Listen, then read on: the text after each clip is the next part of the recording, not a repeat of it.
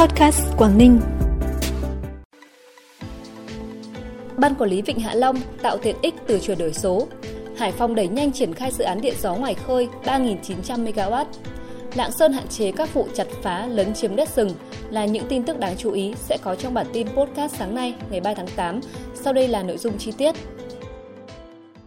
Thưa quý vị và các bạn, sau khi triển khai thu phí tham quan lưu trú trên Vịnh Hạ Long, tích hợp dịch vụ hành khách qua cảng tàu du lịch bằng hóa đơn điện tử từ tháng 4, mới đây, Ban Quản lý Vịnh Hạ Long tiếp tục thực hiện thu phí tham quan vịnh bằng Internet Banking và quét mã QR.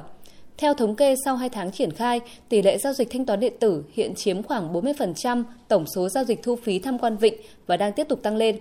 Trong giai đoạn tiếp theo, để bắt nhịp chuyển đổi số, Ban Quản lý Vịnh Hạ Long tiếp tục thực hiện số hóa hệ thống thông tin, triển khai hệ thống bán kiểm soát vé tự động, trợ lý ảo du lịch bằng trí thông minh nhân tạo AI. Cùng với đó rút ngắn quy trình, hiện đại hóa trang thiết bị trong giải quyết các thủ tục liên quan phục vụ doanh nghiệp, người dân, khách du lịch. Ngoài ra, Ban Quản lý Vịnh Hạ Long cũng sẽ xây dựng hệ thống quản trị vịnh theo mô hình kinh tế tuần hoàn, quản trị di sản bền vững, phục vụ du lịch số và di sản số.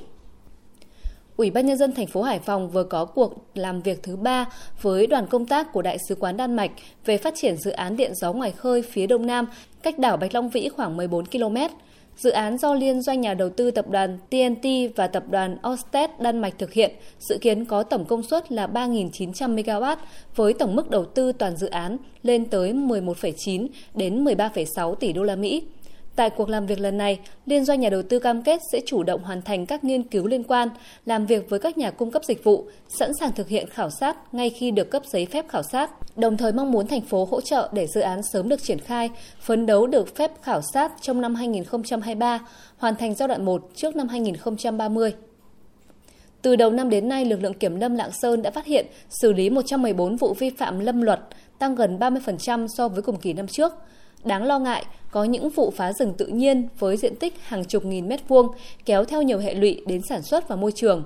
Để nâng cao hiệu quả bảo vệ rừng, thời gian tới ngành kiểm lâm Lạng Sơn sẽ tiếp tục kiểm tra, rà soát và có biện pháp thu hồi diện tích đất rừng bị lấn chiếm, sử dụng sai mục đích, kết hợp giữa tuyên truyền và xử lý vi phạm nhằm xóa bỏ các điểm nóng về phá rừng, cháy rừng và khai thác lâm sản trái pháp luật. Bên cạnh đó, lực lượng kiểm lâm sẽ phối hợp với các ngành chức năng xử lý nghiêm các điểm kinh doanh lâm sản không có nguồn gốc hợp pháp, làm rõ trách nhiệm và kỷ luật người có thẩm quyền được giao nhưng để xảy ra tình trạng phá rừng, lấn chiếm đất lâm nghiệp, khai thác lâm sản trái pháp luật. Kể từ ngày 21 tháng 5, Phòng Cảnh sát Giao thông Công an tỉnh Thái Nguyên đã chủ động tham mưu cấp trên giao nhiệm vụ cấp đăng ký biển số ô tô cho công an cấp huyện, cấp đăng ký biển số xe mô tô cho công an 26 xã. Sau hơn 2 tháng triển khai, công an cấp huyện đã cấp hơn 1.500 đăng ký biển số ô tô, 26 công an cấp xã đăng ký biển số mô tô xe máy điện cho gần 1.000 xe. Việc phân cấp đăng ký xe ô tô cho công an cấp huyện, đăng ký mô tô cho công an 26 xã trên địa bàn tỉnh giúp người dân không phải đi xa, giảm chi phí đi lại, giảm thời gian chờ đợi, giảm tải lưu lượng đăng ký xe tại Phòng Cảnh sát Giao thông nên được cấp ủy chính quyền và người dân đánh giá cao.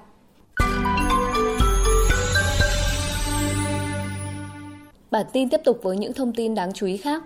Theo Sở Nông nghiệp và Phát triển Nông thôn tỉnh Bắc Giang, đến hết tháng 7 năm 2022, các địa phương có đê đã xử lý được 77 trên 109 trường hợp vi phạm pháp luật về đê điều, phòng chống thiên tai. Những trường hợp còn lại chưa được xử lý dứt điểm. Sở Nông nghiệp và Phát triển Nông thôn tỉnh Bắc Giang đã báo cáo tham mưu Chủ tịch Ủy ban nhân dân tỉnh chỉ đạo các địa phương tập trung xử lý, đảm bảo xong trước ngày 15 tháng 8 năm 2022. Ủy ban nhân dân tỉnh Hà Giang vừa công nhận khu du lịch sinh thái Khổi Xíu Homestay tại thôn Cầu Ham, thị trấn Việt Quang, huyện Bắc Quang là điểm du lịch sinh thái của tỉnh Hà Giang. Khu du lịch Khổi Xíu Homestay bao gồm các hạng mục 2 nhà sàn, bể bơi vô cực, hệ thống nhà nghỉ, hồ câu, vườn cam, vườn rừng với tổng mức đầu tư là hơn 16 tỷ đồng từ nguồn vốn đầu tư cá nhân. Khu du lịch có hệ thống nhà nghỉ homestay gồm 5 nhà đơn lẻ và 1 nhà nghỉ tập thể với đầy đủ tiện nghi. Các nhà nghỉ nằm xen kẽ trong khu rừng trồng, tạo nên một không gian mát mẻ và yên tĩnh, gần gũi với thiên nhiên. Ngoài ra, tại khu du lịch còn có các địa điểm check-in lý tưởng như trái tim tình yêu, thác nước nhân tạo, vườn hoa hồng, hoa sim và các loại hoa theo mùa, vườn mít. Cục Thuế tỉnh Phú Thọ vừa công khai danh sách 239 doanh nghiệp và 96 hộ kinh doanh nợ thuế tính đến ngày 31 tháng 5 năm 2022 với tổng số nợ hơn 235 tỷ đồng. Theo đó, số tiền của các doanh nghiệp nợ thuế là hơn 233,9 tỷ đồng. Số tiền thuế nợ của các hộ kinh doanh là hơn 1,6 tỷ đồng. Đây là những người nộp thuế có số tiền thuế nợ quá 90 ngày kể từ ngày hết thời hạn nộp thuế và các khoản thu khác thuộc ngân sách nhà nước nhưng không tự nguyện chấp hành. Theo báo cáo của Sở Y tế tỉnh Tuyên Quang, đến hết tháng 7 năm 2022, người từ 18 tuổi trở lên đã tiêm mũi 1 và mũi 2 vaccine phòng COVID-19 đạt 100%, mũi 3 đạt 89,1% và có gần 76.000 người đã tiêm mũi 4 đạt tỷ lệ 44,52%. Trẻ từ 12 đến dưới 18 tuổi tiêm mũi 1 đạt 100%, mũi 2 đạt 99,1%. Trẻ từ 5 đến dưới 12 tuổi tiêm mũi 1 đạt 73,3%. Tính đến nay, toàn tỉnh Tuyên Quang chưa có trường hợp nào có phản ứng phụ hoặc tai biến sau tiêm. Hiện nay, công tác tiêm vaccine phòng COVID-19 đang được ngành y tế Tuyên Quang triển khai tại tất cả các địa phương trên địa bàn tỉnh.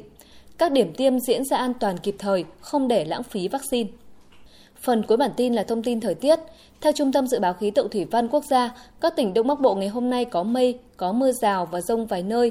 Riêng vùng núi ngày có mưa rào và dông rải rác, cục bộ có mưa to, gió nhẹ. Trong mưa dông có khả năng xảy ra lốc, sét, mưa đá và gió giật mạnh.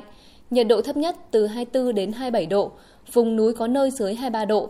Nhiệt độ cao nhất từ 31 đến 34 độ, có nơi trên 34 độ. Thông tin thời tiết đã khép lại bản tin podcast Quảng Ninh hôm nay. Cảm ơn quý vị và các bạn đã quan tâm đón nghe. Xin kính chào tạm biệt và hẹn gặp lại.